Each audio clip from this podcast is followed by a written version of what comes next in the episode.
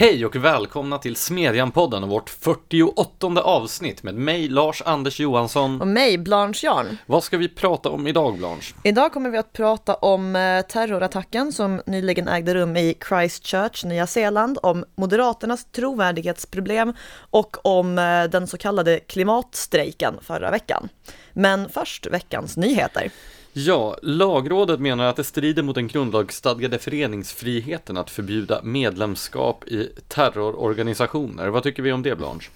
Alltså, så här, det är ju bra att representera, eller att liksom respektera grundlagen och så, men med tanke på hur många viktiga friheter som terrororganisationer strider mot, så tänker jag att terroristernas föreningsfrihet är inte jättehögt upp på min eh, intresselista. Nej, det är väldigt märkligt hur den här typen av friheter dyker upp i debatten först när det är de allra, allra mest obehagliga personernas rättigheter som ska försvaras. Den här märkliga debatten om IS-terroristernas eh, barn har ju engagerat uppenbarligen många fler än då den föregående debatten om IS-terroristernas offer och deras barn. Ja, alltså det där är så konstigt. Det är som att man måste närma sig gränserna för vad som är liksom juridiskt acceptabelt överhuvudtaget för att juridiken ska bli riktigt, riktigt intressant för folk. Ja, och inte bara det. Det är först då som moralen blir riktigt intressant också. Men det är väl den här eh, klassiska kriminologiska hållningen i Sverige att, det, att förövarna också är offer. Kanske i själva verket de ursprungliga offren. Ja, dock ska vi komma ihåg i sammanhanget att eh, den regering vi har nu inte bryr sig särskilt mycket om vad lagrådet säger, så ingenting är ju avgjort. Det var dystert. Fler dystra nyheter kan man läsa i Foreign Policy, där Georgiens president, kan du uttala hans namn? Eh, jag tänker chansa på Mikhail Saakashvili. Eh, han tror i alla fall att eh, nästa ryska Landgrab, vad är svenska ordet för landgrab? Landgrabbning. Nej, nej, nej det var, men, det, det, var det sämsta. Vi kan någonsin. säga geografiska maktövertagande. Eh, ja, ockupation kanske, eh, inte kommer att äga rum i den gamla Sovjetsfären utan istället kommer att ske i Sverige eller Finland och det låter ju dystert. Ja, precis. Alltså han menar ju, om jag förstår det rätt, att det löper en sorts röd tråd från att börja med Georgien. Det var alltså Saakashvili som var president i Georgien när Ryssland invaderade delar av det landet 2008. Ehm, det löper en röd tråd från Georgien till eh, invasionen av delar av Ukraina som är mycket närmare Europa men fortfarande inte riktigt en del av den liksom, europeiska sfären på det självklara sätt som kanske Finland och Sverige. Och då tänker Saakashvili att nästa steg blir ett land som är en given medlem i den europeiska sfären men inte medlem i NATO och det har ju Sverige då inte blivit.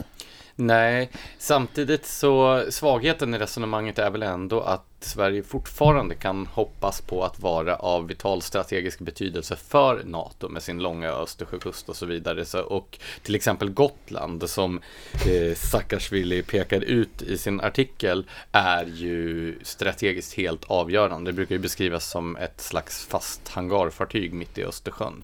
Så att eh, NATO skulle överge hela Sverige och Gotland är väl kanske inte så sannolikt och det borde ju även Vladimir Putin vara medveten om, tänker man sig. Alltså Saakashvili underskattar ju Gotland lite när han beskriver det som en karg frusen ö mitt i Östersjön eller hur det nu är. Ja, det låter ju som att det är den yttersta Norden, som att det är Svalbard som vi pratar om. Vad är det han skriver? A small frozen island in the Baltics. Jag är ja, inte alltså... säker på att gotlänningarna själva känner igen sig i den beskrivningen. Nej, Herregud, jag tror de odlar ju tobak det. på Gotland. Ja, alltså jag tror att det ligger mer i Saakashvilis resonemang om vi snackar om någon del av det nordligaste Finland. Det kanske inte NATO skulle vara berett att träda in och försvara med tanke på att ju Finland inte heller har ja, skyddet av artikel 5. Nej, eh, jag hoppas ju naturligtvis att han har fel. Samtidigt så har ju Sverige till finnarnas förtret, inte minst, eh, sänkt kostnaden för militära angrepp ganska mycket genom att sänka sina egna utgifter för försvar. Mm, varsågod för det, Putin. Och om vi sen eh, rör oss vidare från eh, yttre fiender mot den liberala demokratin till inre fiender mot den liberala demokratin så vill en miljöpartist införa rasregister i Sverige. Utifrån principen, det är okej okay när vi gör det. Lite så. Det här är alltså eh, Leila Ali Elmi, den här miljöpartisten som... Hon som absolut inte blev vald genom klanröstning. Precis, men som lyckades hoppa upp från någon extremt undanskymd plats på en lokal lista i Göteborg till att bli invald i riksdagen. Hon det var ju nämligen ett fotbollslag som röstade på henne, var det inte så? Ja, just det. Det var ett starkt lokalsamhälle och eh, engagerade fotbollsspelare. Och framför allt engagerade miljöpartistiska väljare. Yes. Eh, så hon eh, intervjuades av tidningen ETC eh, där hon sa att hon ställer sig positiv till att registrera svenska medborgare utifrån etnicitet, religion, sexuell läggning och så vidare i syfte att motverka etnisk diskriminering. Och då frågar vi oss alla förstås, what could possibly go wrong? Ja, och eh, häpnadsväckande nog så har inte reaktionerna kommit från alla de som var upprörda över eh, det de kallade för racial profiling när polisen letade efter terrorister och så vidare. Eftersom det som sagt är okej okay när vi gör det. Ja, och och eh, sen så har ju eh, partiet som kallar sig Liberalerna fortsatt att framgångsrikt skjuta sig själva i foten för att låna ett uttryck från Moderaternas efter, eftervalsanalysgrupp. För att alltså Liberalerna har ju inga fötter kvar vid det här laget, nu är det på knäskålarna. Ja, jag tänker på den här uh, The Black Knight i Monty Python and the Holy Grail. It's just a flesh wound. Hur som helst, Liberalerna har ju nu bestämt sig för att profilera sig i klimatfrågan. Bland annat så uh, har jag sett nu framträdande liberaler som på arbetstid åker tåg till Bryssel istället för att åka, uh, åka flyg som man brukar göra när man har bråttom till ett möte. Och det tar ju då naturligtvis vad är det, 48 timmar istället för tre timmar. Men det är ett modigt och viktigt ställningstagande. Ja, och den här nya kärleken till tåg som annars inte brukar vara mer än hypotetisk, eller det kanske som fortfarande är, i, bland politiskt aktiva i Stockholms innerstad. Eh, det tog sig också uttryck i en eh, affisch till eh, Europaparlamentsvalet som Liberalerna lät trycka upp och sen hastigt drog tillbaka. Eller det kanske inte ens trycktes upp, den figurerade i sociala medier i alla fall, där de slog fast att boka tåg till Paris Paris ska vara lika lätt som att boka tåg till Piteå. Och det sista tåget till Piteå gick år 1972. ja, alltså så... jag kollade upp, for the record, hur man tar sig till Piteå. Eh, Enligt SJs hemsida så finns det två avgångar dagtid per dag. Det tar en bra bit över tio timmar och det kräver bland annat tre timmars bussresa mellan Umeå och Piteå. Så ska det vara lika lätt att ta sig till Paris så är vi väl typ där. Ja, och ehm, eh, eftersom man även, för att riktigt markera, även rev tågstationen i, eller förlåt, förlåt, inte tågstationen, järnvägsstationen som det heter, i, eh, i Piteå, så borde ju då Liberalerna höra av sig till sin själsfrände i Paris, Emmanuel Macron, och insistera på att han ska låta riva Gare du Nord. alltså ibland undrar jag vilket parti som är mest landsbygdsfrämmande i Sverige. Så är det verkligen Miljöpartiet? Eller är det det här Liberalerna? Alltså har det varit utanför innerstaden? Men å andra, Någonsin? Å andra sidan så är det otroligt rörande när ett sådär, eh, ett väldigt kunskapselitistiskt parti som inte drar sig för att anlägga ett von oben-perspektiv i olika frågor. Hur menar du nu? Fallerar på ett kunskapstest. Alltså, det här är ju en, en eh, blunder på samma nivå som när Ebba Busch Thor frågades ut om kanon under, i Aktuellt. Ja, förutom då att Kristdemokraterna inte är bildningssnobbar på samma sätt som Liberalerna är. Nej, men Busch Thor hade drivit frågan om en ja. obligatorisk svensk kanon och sen så visade sig att hon inte bottnade så mycket själv i denna svenska kanon. Men det här är ju lika roligt. Det ska vara, att boka tåg till Paris ska vara lika lätt som att boka tåg till Piteå. Sen när de hade dragit tillbaka den här eh, affischen eller annonsen, eller vad man ska kalla det, så sänkte de ju ambitionsnivån och bytte Piteå mot Mjölby. De tyckte väl inte det var lika kul med tåg och bussbyten längre. Men alltså Mjölby är ju också en av de här tillsammans, nej, det finns tre sådana här stationer som tågen alltid fastnar på som alla hatar för att alla har suttit fast där så många timmar. Det är Mjölby, Nässjö och Alvesta. Alltså ingen vill åka till de här ställena för att man har suttit fast där så många gånger. Så man det är den ju märkligaste parallellen. Paris. Jo, jag tänker faktiskt det och då är jag ändå frankofob. Men eh, eh, Ja, och jag vill bara också slänga in som en liten eh, en eh, disclaimer. Men vad heter, vi ska ju försöka ta bort engelska uttryck. Vad, vad kallar vi? En... Ehm, eh, Brasklapp. Ja, fast det är ju en metafor. En friskrivningsklausul. Snyggt. Ja, eh, nämligen till de eventuella liberalpartister som lyssnar på detta och tror att vi driver en kampanj mot Liberalerna. Det gör vi inte. Vi har alldeles nyss till exempel eh, riktat kritik mot Ebba Busch Thor och vi kommer också att dissekera Moderata samlingspartiets eftervalsanalys. Så Det vi ägnar oss åt är alltså före detta allianshat. Ja, precis. Det är rent och skärt hat åt alla håll. Nej, vi driver ingen kampanj mot något parti. Så eh, Bra friskrivningsklausul. tack, liberalpartister kan fortsätta att lyssna på podden. Ska vi eh, gå över då till dagens kanske allra jobbigaste och mest beklämmande ämne, nämligen den här terrorattacken i Christchurch i Nya Zeeland. Låt oss göra det. Alltså vad som hände var att eh, fredag förra veckan, den 15 mars, eh, 50 personer mördades i en terrorattack på Nya Zeeland. Jag tror Christchurch är deras tredje största stad eller så. Och en eh, rasistiskt motiverad terrorist eh, sköt människor som hade begett sig till en av två moskéer. Alltså han sköt människor vid båda moskéerna, Al-Noor-moskén och Linwood-moskén, eh, för att be fredagsbön. Terroristen i fråga heter Brenton Tarrant och han eh, publicerade som terrorister rätt ofta gör nu för tiden, ett manifest inför sin attack. Eh, och det här manifestet är rätt så här vit makt-retorik, tungt, det är så här white genocide, han hänvisar till Anders Bering Breivik och så vidare. Eh, och kopplingen till Breivik är relevant eftersom båda de här terroristerna verkar ha delat det uttalade målet att öka polariseringen i västvärlden. Ja, det här är ju ett vanligt återkommande motiv för terrorister på både den högerextrema och den vänsterextrema kanten och bland islamister och så vidare och andra religiösa fundamentalister. Nämligen att må, det huvudsakliga målet är inte offren för attackerna utan då eh, debattklimatet, det politiska klimatet i det omgivande samhället. Eh, här kan vi ju se historiskt med Röda brigaderna i Italien, eh, Röda arméfraktionerna i Tyskland, Bader-Meinhof-ligan.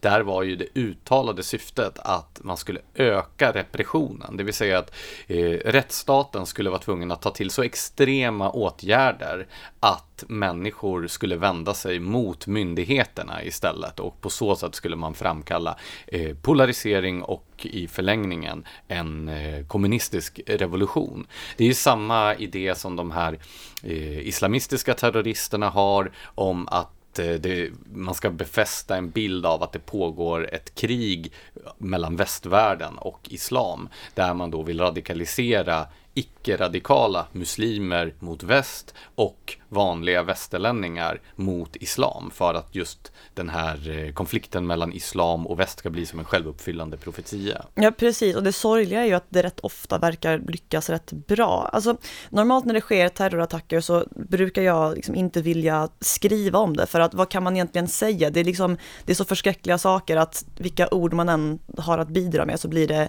på något plan ändå rätt tomt. Men det som fick mig att reagera i det här sammanhanget var eh, vad jag läste på Twitter från en vänsterpartistisk kommunfullmäktige ledamot i Flen, Rosmarie Fältskog, eh, som skrev så här.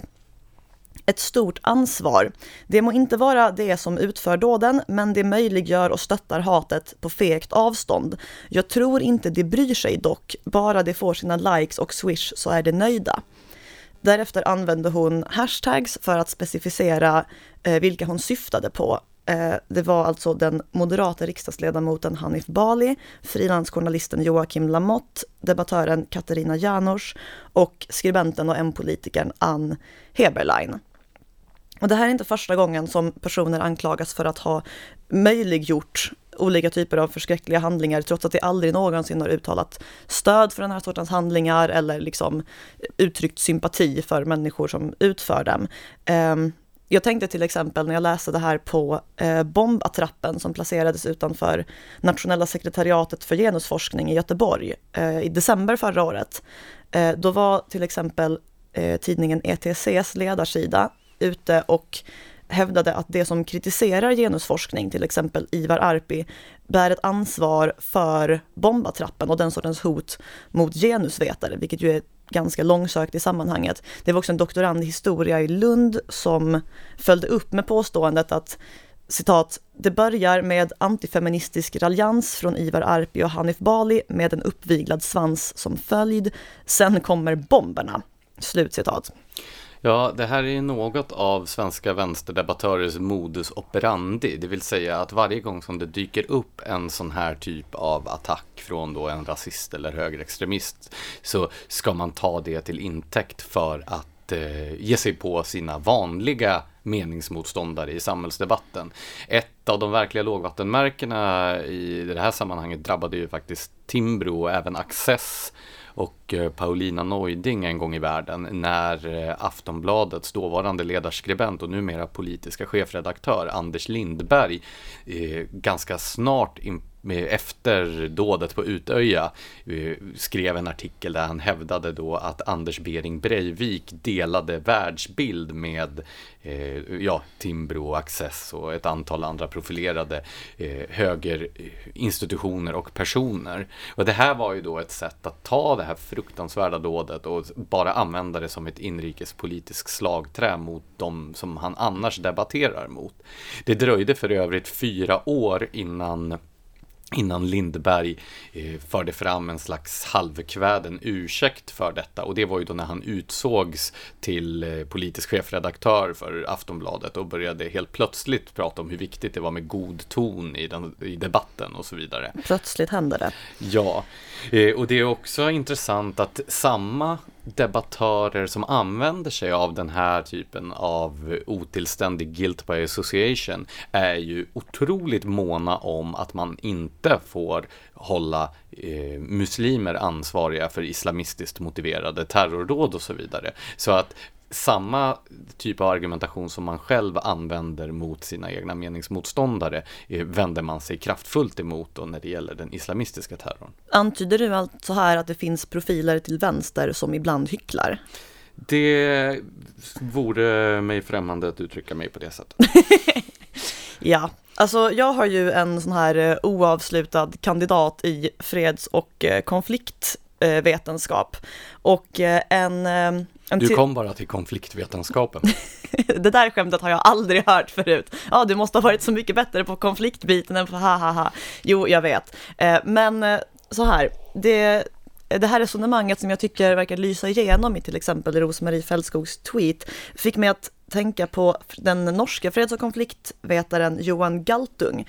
Han eh, lade fram en teori om att det finns tre olika former av våld. Eh, den första är vad han kallar direktvåld. Det är ungefär vad vi skulle kalla fysiskt våld, eller alltså det man normalt menar när man talar om våld. Eh, den andra typen är strukturellt våld och det är i princip alla möjliga typer av ojämlikhet mellan grupper.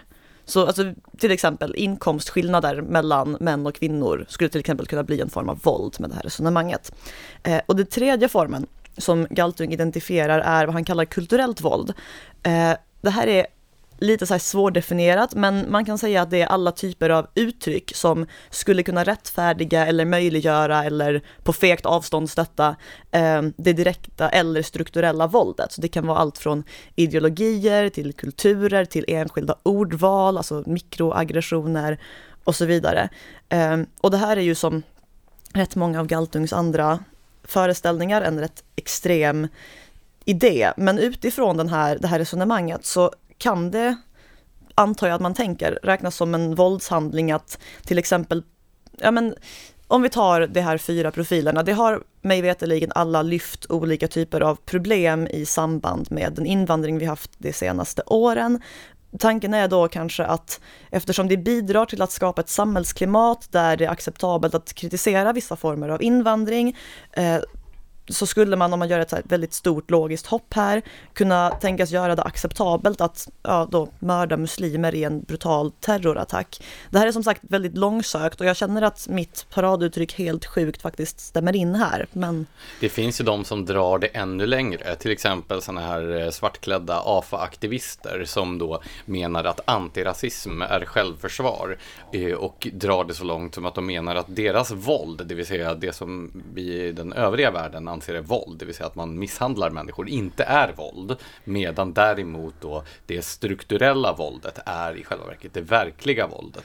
Jag har hört personer till och med i klimatdebatten anföra att det är våld att bidra till den fossila ekonomin. Däremot så är det inte våld att då utöva fysiskt våld mot personer som är en del av den fossila ekonomin. Alltså hårdraget, att den som sätter sig och kör bil eller flyger flyger eller så, den utövar våld mot människor på små i, i önationer i Stilla havet som ska dränkas då enligt den här teorin i eh, av stigande havsnivåer. Medan den då som slår en bilförare på käften inte har utövat våld. Eh, jag hörde en definition då av våld enligt den här teorin som löd att våld är när man eh, då inskränker en annan människas eh, handlingsutrymme och valmöjligheter. Varpå då jag svarade den här personen att ja, så om jag nu slår dig på käften, då har jag alltså inte utövat våld eftersom du fortfarande har valmöjligheten att slå tillbaka. Och han, ja. eh, han blev mig faktiskt svaret skyldig på den. Ja, alltså jag kommer faktiskt ihåg ett ännu mer så här hisnande exempel på vad som kan definieras som våld, som jag stötte på när jag läste eh, boken The Coddling of the American Mind, som jag också recenserade i Smedjan sen.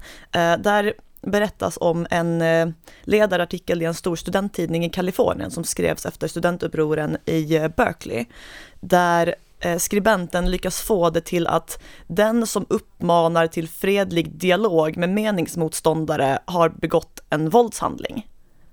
Ja, det är ju onekligen att dra resonemanget till sin spets. Jag tror faktiskt det är peak bizarr definition av våld. Ja, det erinrar ju lite grann om debatten om god ton som rådde härom året i Sverige, där några profilerade vänsterdebattörer framhävdade att eh, Eh, Eh, just krav på god ton och ett gott uppförande i debatten var en borgerlig härskarteknik och det var till och med några röster som menade att eh, artigt uppförande var fascism. Jo men jag har faktiskt fått någon sorts liknande feedback när jag hade en debatt i ett av Smedjans kommentarsfält för rätt länge sedan i någon fråga och en person med eh, en lite aggressivare ton om vi säger så, till slut lackade på att jag svarade, ja men så här, kan, okay, lite överdrivet artigt, typ tack för din trevliga synpunkt och så. Och blev så arg över att jag gjorde det här så att hon hävdade att din, din goda ton lurar minsann ingen.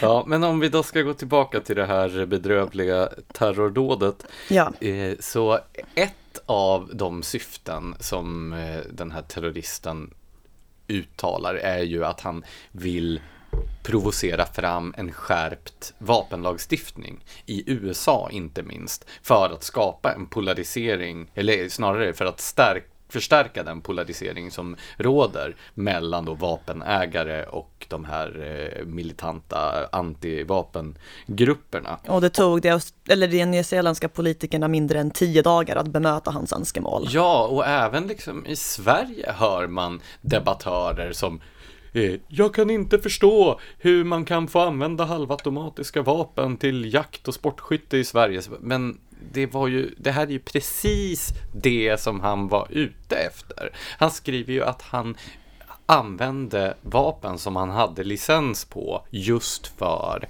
att då skapa en diskussion kring vapenlagstiftningen. Det här är ju då det som Lenin beskriver som nyttiga idioter, det vill säga de som bidrar till den typ av polariserande debatt som terroristen var ute efter.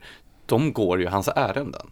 Ja, verkligen. Alltså sluta hjälpa terroristerna att lyckas med vad de vill uppnå liksom. Ja, och må han ruttna i något nyzeeländskt fängelse för tid och evighet.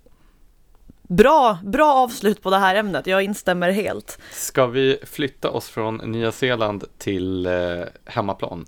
Ja, det tycker jag. Moderaterna har kommit med en eftervalsanalys och du har analyserat den.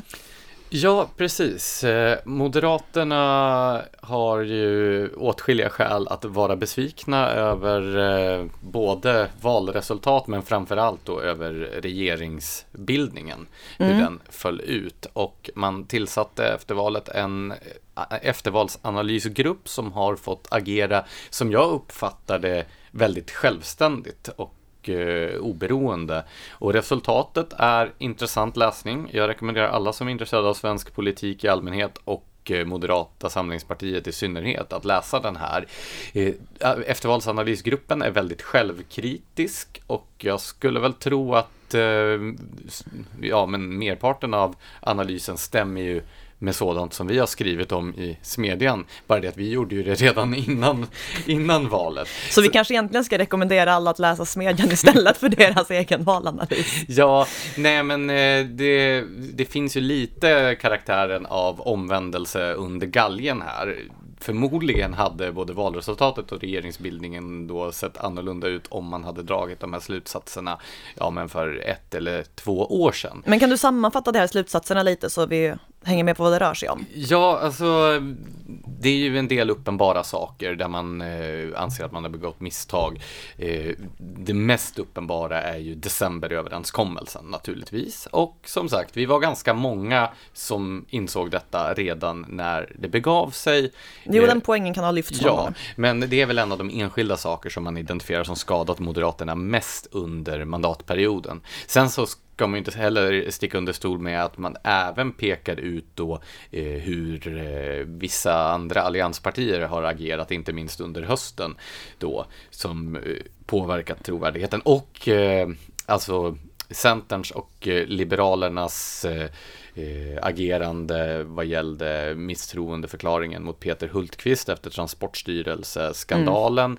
samt Centerpartiets eh, eh, att de röstade för den här gymnasielagen också. Att det har varit flera gånger när då alliansprojektet har skjutits i sank av andra partier. Men som sagt, det är framför allt en väldigt självkritisk eftervalsanalys. Det som jag tycker att Moderaterna fokuserar lite för lite på är emellertid deras trovärdighetsproblem. Och det är det som jag tar fasta på i den text som jag skrev med anledning av eftervalsanalysen. Nämligen frågan om varför ska väljarna lita på Moderaterna den här gången? Även om de, även om de imorgon dag skulle göra allting rätt, inta precis de ståndpunkter som deras potentiella väljare eh, efterfrågar och så vidare, återgå till eh, sitt liberalkonservativa idéarv som de skriver om i eftervalsanalysen till exempel. Varför ska potentiella moderatväljare lita på dem den här gången, när de tidigare så lättvindigt har kastat eh, sina eh, mest centrala saker frågor över ända. Ja, alltså mycket av det samtida Moderaternas agerande, eller kanske Moderaterna sen, sen maktövertagandet egentligen, sen deras agerande skulle ju få... Du vet få... att maktövertagande har ett ganska, en ganska negativ klang. Det har du rätt i. Jag menar sen... Um... Machtübernahme.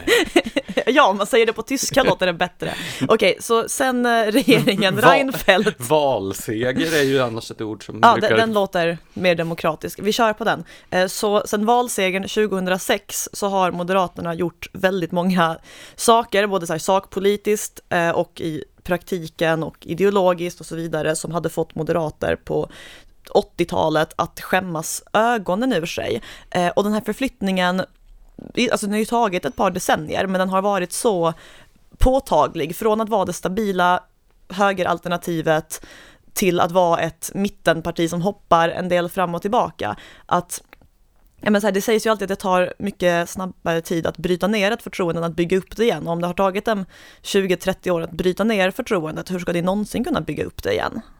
Ja, så om vi går tillbaka till när de nya Moderaterna formerades som projekt, så i mandatperioden före valsegern 2006, så var det förmodligen strategiskt riktigt tänkt att då tona ner den mer hårdföra högerprofilen och försöka visa att man ville nå till eh, bredare väljargrupper och så vidare. Eller ja, vi vet ju att det var framgångsrikt. Jag menar, eh, Fredrik Reinfeldt är ju den mest framgångsrika moderata partiledaren eh, under hela efterkrigstiden. Men Problemet är ju att när man efter valsegern 2006 hade övertygat väljarna om att högern inte var oseriös och farlig och extrem och åt spädbarn till frukost och så vidare.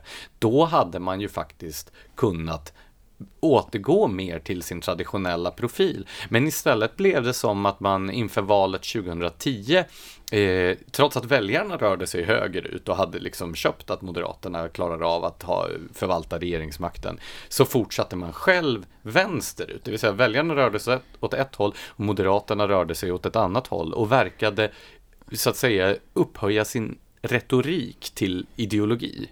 Alltså, misstaget jag tror skedde här var att Moderaterna trodde att det var det givna högeralternativet. Så här, höger om oss finns ingenting och alla det som rör sig längre högerut har inget alternativ än att rösta på oss. Sen dök ju ett alternativ där ute i periferin upp och ibland undrar jag om inte Moderaterna hade rört sig så långt mot mitten, hade Sverigedemokraterna överhuvudtaget kunnat komma in i riksdagen i så fall?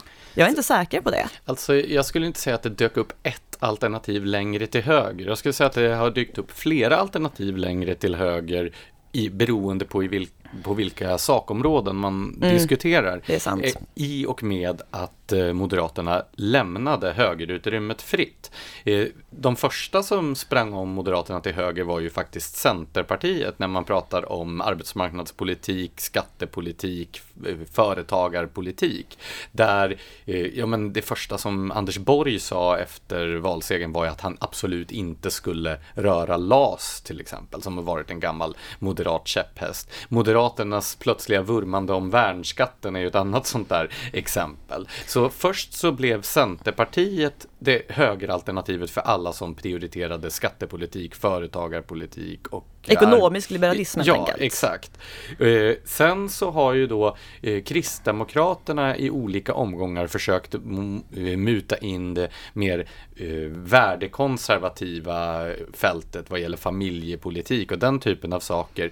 Eh, det har ju varit en dragkamp inom Kristdemokraterna men under Ebba Busch Thor så har, har de ju verkligen lyckats lyckats med detta. Så där har ju där har ju eh, Kristdemokraterna tagit högerpositionen från Moderaterna som framstår mer som ett mittenparti. Ja, alltså framförallt det är väldigt många sådana här symbolfrågor som är väldigt viktiga för vad som skulle kunna vara moderata kärnväljare och vad som förr var det. Alltså väldigt ofta där är det ju Kristdemokraterna som känns som det, som det gamla Moderaternas arvtagare i de frågorna.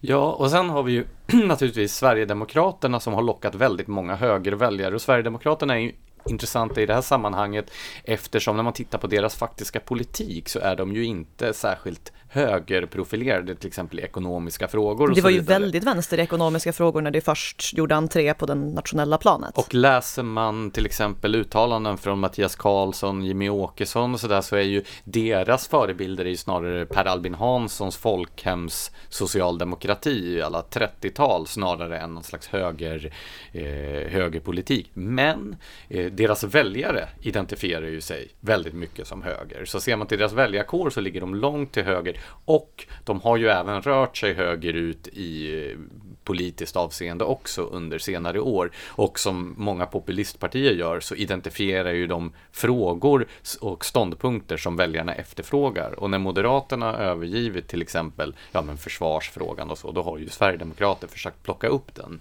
Ja men det har ju varit lite av en så här partipolitisk hela havet stormar, att Moderaterna lämnade sin stol där på den stabila högerkanten och nu har andra satt sig på den och då är det inte så lätt för Moderaterna att bara gå tillbaka och sätta sig där igen för den är ju upptagen nu. Ja, jag skulle faktiskt vilja sträcka mig så långt att till och med uh, the party formerly known as Folkpartiet har i vissa avseenden intagit en position till höger om Moderaterna. Vad sa du just?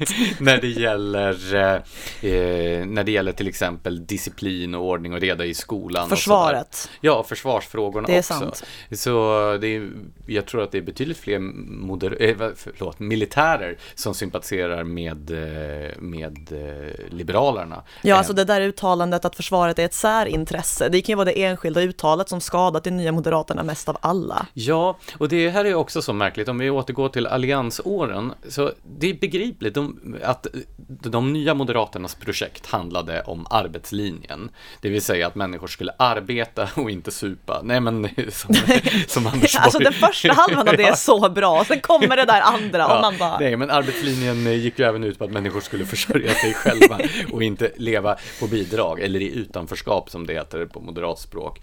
Men eh, det som är så märkligt var alla de här markeringarna som gjordes mot övriga sakområden. Istället för att fokusera på arbetsmarknadspolitik och skattepolitik och sen ligga lågt på de andra områdena så gjorde man utfall där man aktivt tog avstånd från sina gamla kärnfrågor och sina gamla kärnväljare. Eh, de två mest horribla uttalandena det var ju eh, dels då detta om att Försvarsmakten var ett särintresse och sen det, det var väl Anders Borg som sa att näringslivet var ett särintresse. Och där känner jag ju att Moderaterna distanserade sig väldigt mycket från både sin klassiska ideologiska hållning och eh, sina kärnväljare. Ja, verkligen. Alltså, just det här med arbetslinjen tycker jag dock man bör slå ett slag för. För alltså, ett av de största problemen med de nya moderaterna som jag ser det är den här väldigt teknokratiska och nästan utilitaristiska analysen det ständigt gör. Alltså det är så här, om det inte kan visas positiva siffror i ett diagram, då är vi inte riktigt intresserade av det. Alltså det handlar liksom väldigt mycket om utfallet och om...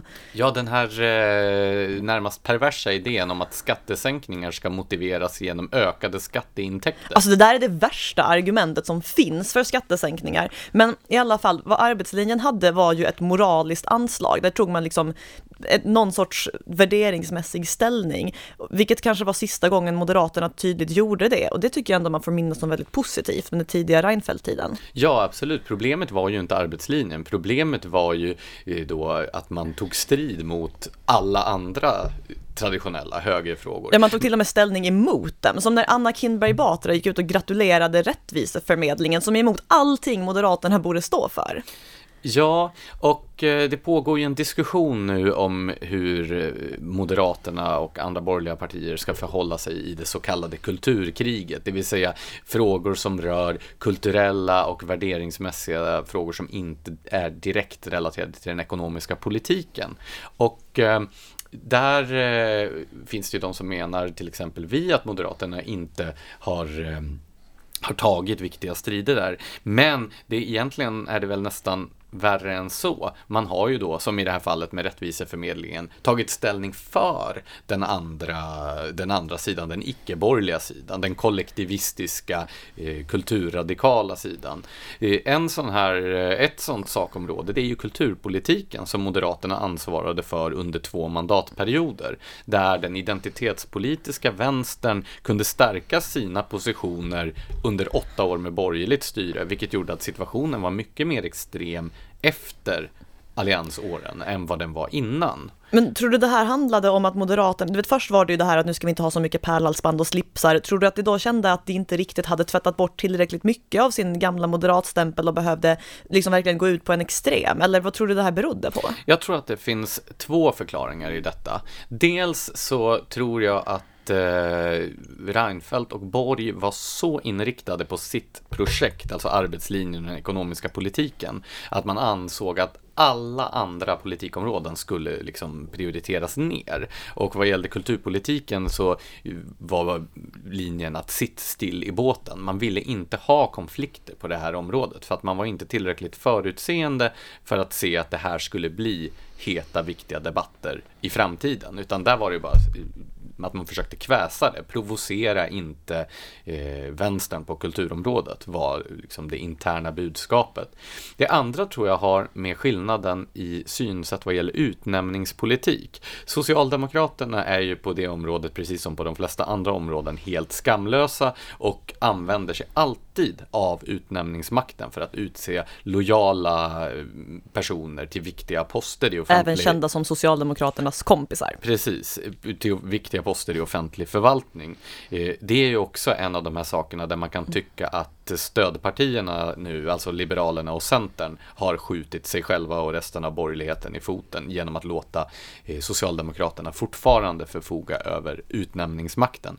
Hur som helst, det här är ju någonting som har stört borgerliga i allmänhet och moderater i synnerhet under eh, ja, men hela, hela det långvariga socialdemokratiska maktinnehavet. Och Moderaterna har ju haft en uttalad ambition att bryta med den här utnämningstraditionen. Så Istället för att utse sina egna kompisar till viktiga poster i offentlig förvaltning så visade man hur storsint och Eh, tolerant och opartisk man var genom att fortsätta att utse Socialdemokraternas kompisar till viktiga positioner i offentlig förvaltning. Alltså hur naiv får man bli? Alltså vad väntar man sig att Socialdemokraterna bara, men vilken fin gest, låt oss återgälda det genom att utse lite moderat. Alltså vad tror man allvarligt talat? Man känner ju inte Socialdemokraterna om man tänker sig att det där kan förändra någonting. Så eh, summan av, ja, alltså omsvängningen i migrationspolitiken var ju naturligtvis också en, eh, en viktig bidragande kraft till att Moderaterna förlorade många väljare eh, till, ja men Sverigedemokraterna framför allt då. Eh, och där, apropå då eh, eftervalsanalysgruppens formulering att skjuta sig själv i foten, så om nu syftet med migrationsöverenskommelsen mellan Moderaterna och Miljöpartiet var att begränsa Sverigedemokraternas inflytande i svensk politik så får väl det sägas vara ett av de mest kapitala misslyckandena någonsin. är det orden du vill lämna Moderaterna med i det här segmentet eller har du? Nej, men det är ju, eh, vi, vi kanske ska knyta ihop den säcken med att eh, resonera lite kring det här trovärdighetsproblemet. För vi har ju då sett Moderaterna på löpande band överge alla de politikområden utom ekonomin där man hade högst trovärdighet, alltså lag och rätt och försvar och så vidare. Eh, till och med faktiskt på kulturområdet var ju Moderaterna, högerpartiet, alternativet en gång i världen under de debatter som pågick på 60 och 70-talet, vilket man helt har övergivit.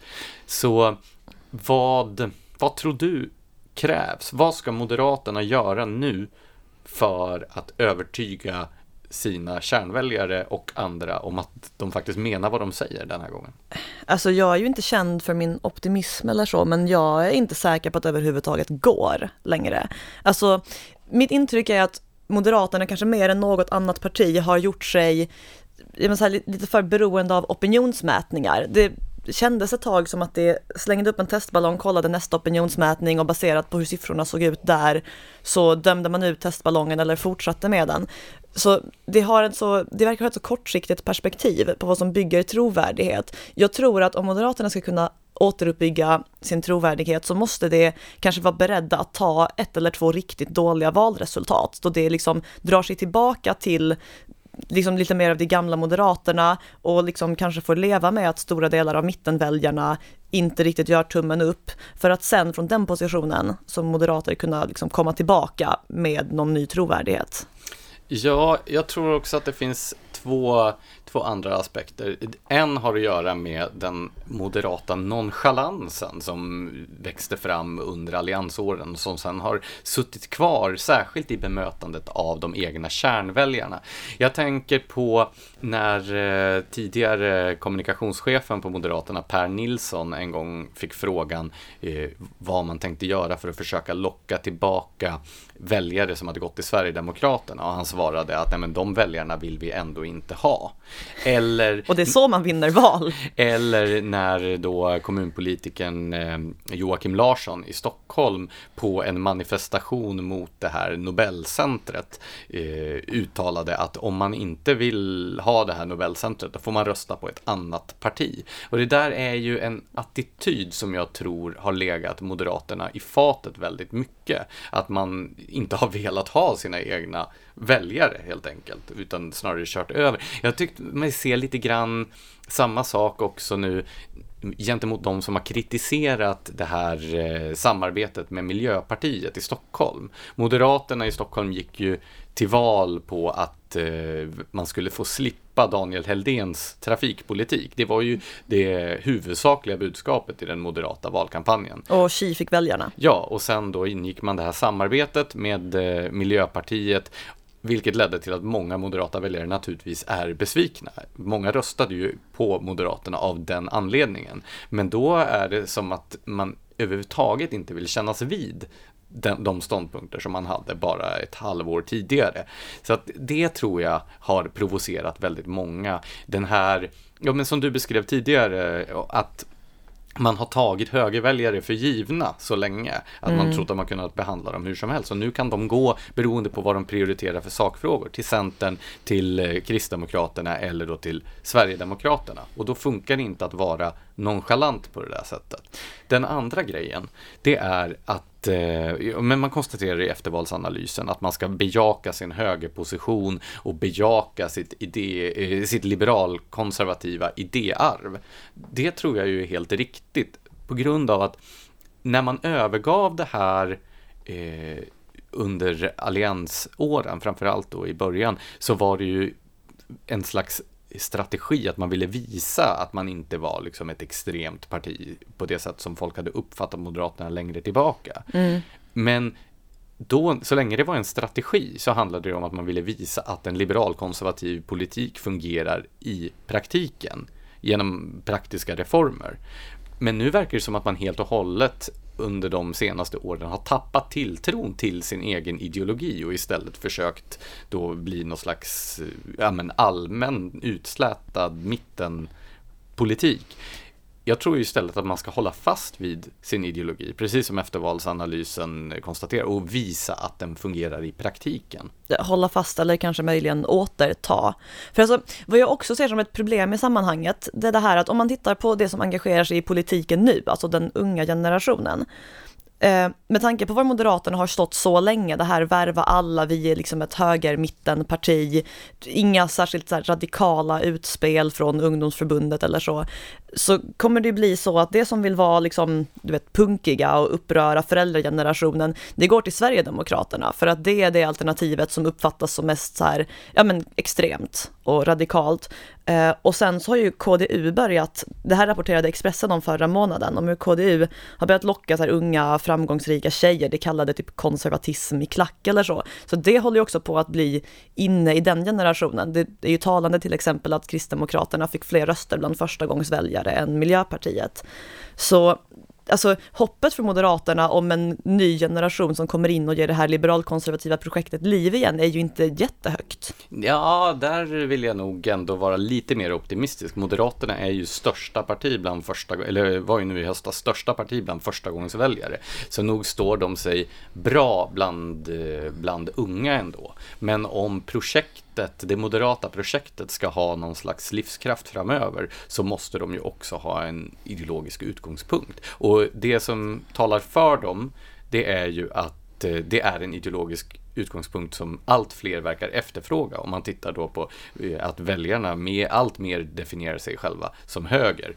Men det som talar emot Moderaterna är ju då det här trovärdighetsproblemet. Varför ska man lita på dem den här gången? Mm, vi inväntar svaret från dem och går vidare till veckans sista ämne. Ja, vi håller oss kvar vid de här förkättrade förstagångsväljarna. Det finns ju förstagångsväljare som inte röstar på Moderaterna utan istället eh, skolkar för klimatet. ja, alltså det, det, där är ju också en väldigt märklig inställning. Vad kan jag göra för klimatet? Ja, jag skippar en dag i skolan. Men så här, i fredags, eh, fredag förra veckan alltså, eh, så ägde en så kallad klimat klimatstrejk rum i Stockholm eh, där ett antal barn och tonåringar skippade skolan för att demonstrera för klimatet. Eh, jag såg en notis i lokaltidningen Mitt i Stockholm. Eh, ja, du bor ju numera mitt i Stockholm. ja, jag, jag, är rädd för det. tack för att du uppmärksammar alla på det. I alla fall, det var alltså en man som gick eh, i det här demonstrationståget med sin dotter och själv bar plakatet klimatvabb för skolstrejken. Och den här notisen sammanfattar för mig så mycket av allting som är fel med vår samtid. Alltså till att börja med, den här killen ville alltså ta ledigt från sitt jobb för att gå klimatstrejken med sin dotter och så tycker han att han har rätt till våra pengar för att göra det. Alltså pengar som ska gå till den som måste vara hemma för att vårda ett sjukt barn. Alltså det är så respektlöst mot skattebetalare, fast det är för sig inget nytt att man är respektlös mot skattebetalare. Utan det allra värsta med det här var, tycker jag ändå faktum att den här dottern ville skolka för att gå i det demonstrationståget. Och vad hon gör är att gå och berätta det här för sina föräldrar och få deras tillåtelse. Alltså, det är inte så man gör. Alltså om man skolkar från skolan så skriver man möjligen en lapp från sina föräldrar eh, och liksom fejkar deras underskrift eller någonting. Eller så bara går man inte dit. I det här sammanhanget stör det mig för övrigt också att rätt många tycker jag det verkar som till höger, ser det som ett problem att de här barnen skolkar sig. Du ska minsann vara i skolan, den här, ja men du vet den här borgerliga präktigheten som du har skrivit om tidigare. Nej, det är inte en katastrof att missa en dag i skolan. Det kan vara rätt sunt att någon gång ibland låta bli att gå dit någon har sagt åt dig att gå, istället gå ut och liksom komma i kontakt med den verkliga världen. Men man gör det inte genom att be sina föräldrar om lov. Nej, precis. Alltså det blir en väldigt skev och missriktad debatt när man då försöker låtsas som att det stora problemet här är att någon har missat ett par lektioner i skolan. Det är inte det som är problemet. Problemet är ju istället den här eh, simulerade protesten som det handlar om. Det är ju eh, de här så kallade klimatdemonstrationerna är ju ett uttryck för en uppifrån påbjuden ideologi. Alla styrande partier, mer eller mindre, är ju anslutna till den här ideologin och man röst, eh, om man lyssnar på hon eh, Greta Thunberg då, som har blivit ledargestalt för den här rörelsen, så säger hon att hon är för, hon demonstrerar för implementering av klimatavtalet. Alltså Parisavtalet mm. menar jag. Och det är ju då ett avtal som har ingåtts på politisk nivå som, eh, eller ja, alltså det är en debatt som förs mellan länder som redan pågår. De här demonstrationerna är ju inte någon slags folkliga protester, utan det erinrar ju snarare om när Socialdemokraterna demonstrerat mot sig själva varje år på första maj. Och en, ytterligare en parallell till första maj-demonstrationerna, det är ju att Socialdemokraterna också såg till att första maj blev en helgdag så att man fick ledigt från jobbet för att demonstrera mot sig själv på första maj. Det här är alltså inte protester, utan det är maktmanifestationer som ju kommer uppifrån. Det märks ju också om man tittar på hur eh, då så kallad etablissemangsmedia förhåller sig till de här protesterna. Det är ju inte särskilt mycket upprörda upprörda tongångar på ledarsidor och eh, kultursidor om de här protesterna, vilket föranleder en att tänka att det kanske inte är så alternativt och gräsrotsmässigt som man försöker få det att framstå. Nej, kanske inte. Om jag minns rätt så har ju även Greta Thunberg som ju började det här klimatstrejkandet också fått sina föräldrars tillstånd att liksom inte gå till skolan och göra det här, kanske till och med skolans tillstånd, men nu är jag ute på lite djupt vatten. Men alltså, jag tror det finns ett antal samverkande förklaringar till den här nästan plågsamma osjälvständigheten hos dem som är unga idag. Eh, till att börja med, alltså deras föräldrar var ju en curlad generation i sig och nu blir de själva curlade från födseln. Alltså jag tänker på så många tecken eh, på att föräldragenerationen idag ser liksom minsta lilla obekväma småsak som ett hot mot barnens säkerhet. Den retoriken hördes till exempel i samband med eh, du vet den här eh, Pelle Kanin-filmen där, som fick censureras för att man inte fick skämta om allergier i den. Den sortens grejer skapar inte självständighet hos unga människor. För det andra, Dagens unga lever i ett samhälle där offerkoftan är mer av en statussymbol än att liksom ha lyckats med någonting på egen hand. Det uppmuntrar inte heller till jättemycket självständighet. Och för det tredje så har ju psykologer uppmärksammat att eh, det här ökande användandet av skärmar ju sker på bekostnad av socialt umgänge med verkliga människor i verkliga livet. Eh, vilket gör att här, man växer ju upp i relation till andra människor och när unga inte umgås lika mycket med varandra, så här, bortom föräldrarnas inflytandesfär eller så, så växer det helt enkelt upp långsammare, återigen, osjälvständighet. Um, och det där sista tror jag också hänger ihop med ett antal andra oroande trender bland dagens tonåringar och unga vuxna. Jag tänker på statistik som visar att det dricker mindre, eh, det röker mindre, det eh, sexualdebuterar senare och så vidare eh, jämfört med sina föräldrar. Och även om dåtidens föräldragenerationer kanske inte var så här superhälsosamma, eh, så var det ett tecken på något väldigt hälsosamt, nämligen att det fanns en instinktiv misstänksamhet mot auktoriteter. Alltså en sund människa hör någon säga åt henne vad hon ska göra och tänker instinktivt att då är det bäst att göra motsatsen, eller åtminstone inte göra någonting alls. Men så här, det här att automatiskt göra vad man blir tillsagd är så osunt. Ja, så det här hänger väl också ihop med större eh, utvecklingslinjer i västvärlden. Om man tänker på eh, dagens tonåringars föräldrageneration gjorde ju ett uppror mot det moderna projektet som hade ett slags närmast totalitära anspråk. Hela folkhemsbygget till exempel var ju ett uttryck för en idé om framåtskridande som var väldigt monolitiskt. Samhället skulle stöpas i en viss form, det fanns en färdriktning och så revolterade man mot det. Hela postmodernismen som kommer någonstans runt 1980 är ju ett slags upplösning av den här idén om ett enda homogent framåtskridande. Och nu är det ju då generationen som kommer efter den upplösningen. Det finns ju inte längre någon framtid i det här projektet eftersom eh, alla olika berättelser eh, eh löper parallellt nu.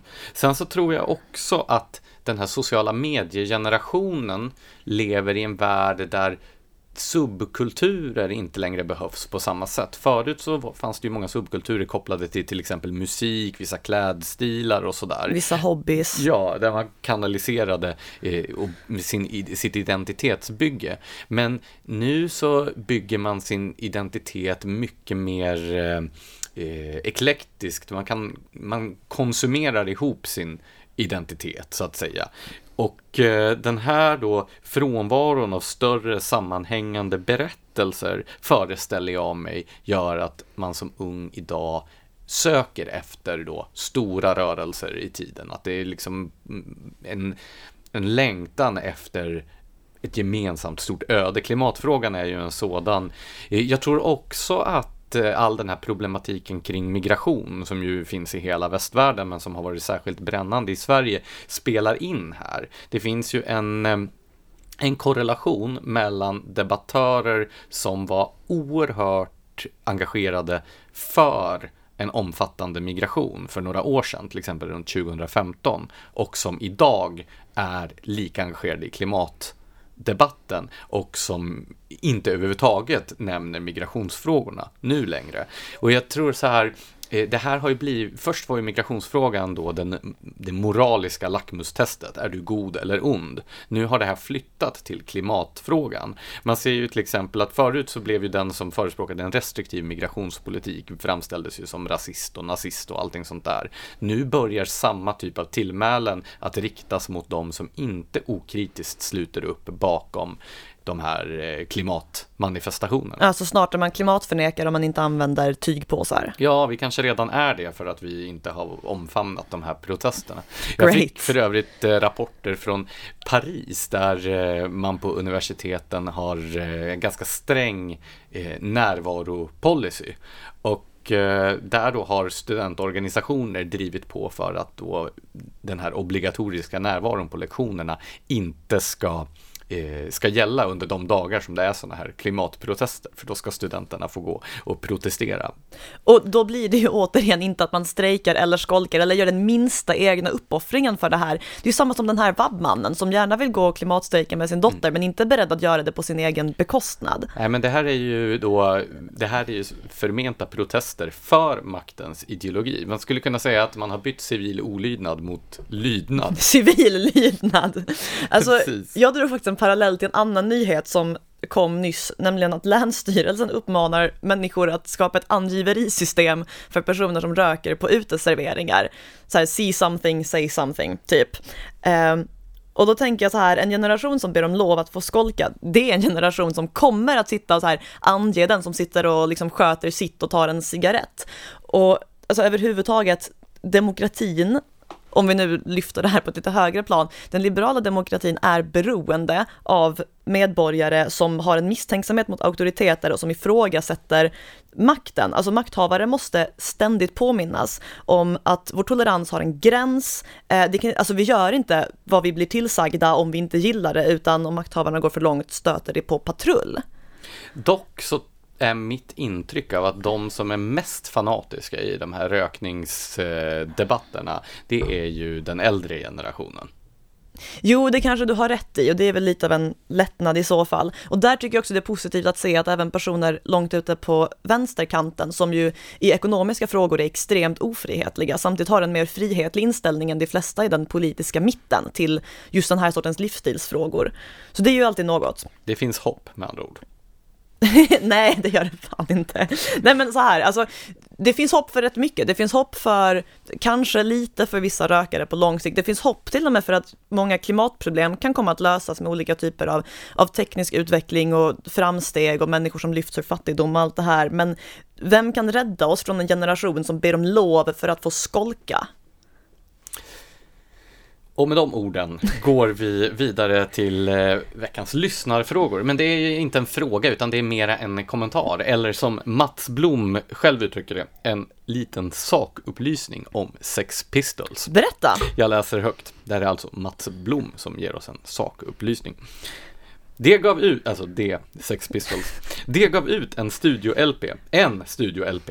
På den var Glenn Matlock basist på en låt, God Save the Queen, som gavs ut som singel på drottningens silverjubileum innan Glenn Matlock fått sparken. På övriga låtar på LPn är det gitarristen Steve Jones som spelar bas, allt enligt en dokumentär om skivinspelningen, som jag som 67 och punkare under tidigt 80-tal naturligtvis köpt på DVD.